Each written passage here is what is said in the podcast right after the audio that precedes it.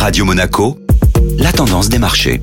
La tendance des marchés avec la Société Générale Private Banking. Bonjour Julia Celloro. Bonjour Eric. Les principaux indices européens profitent d'une série de résultats positifs. La bourse de Paris a évolué positivement tout au long de la journée d'hier, à la seule force des résultats de quelques grandes entreprises françaises, dont le groupe de luxe Kering. Le CAC 40 a grimpé de plus 0,70% à 7665 points, tiré par le titre Kering qui signe la meilleure performance de l'indice, avec une hausse de 4,9% juste devant les titres ArcelorMittal et Unibal Rodanco. A l'inverse, l'action Crédit Agricole a perdu 5,20% malgré une publication des résultats au-dessus des attentes. Même tendance positive pour l'indice européen Eurostox 50 qui a clôturé hier à plus 0,68%. Et du côté des États-Unis? Outre-Atlantique, c'est la valeur Walt Disney qui s'est particulièrement distinguée grâce à la publication d'un bénéfice trimestriel largement supérieur aux attentes. Le groupe en a profité pour annoncer prise de participation dans l'éditeur de jeux Epic Games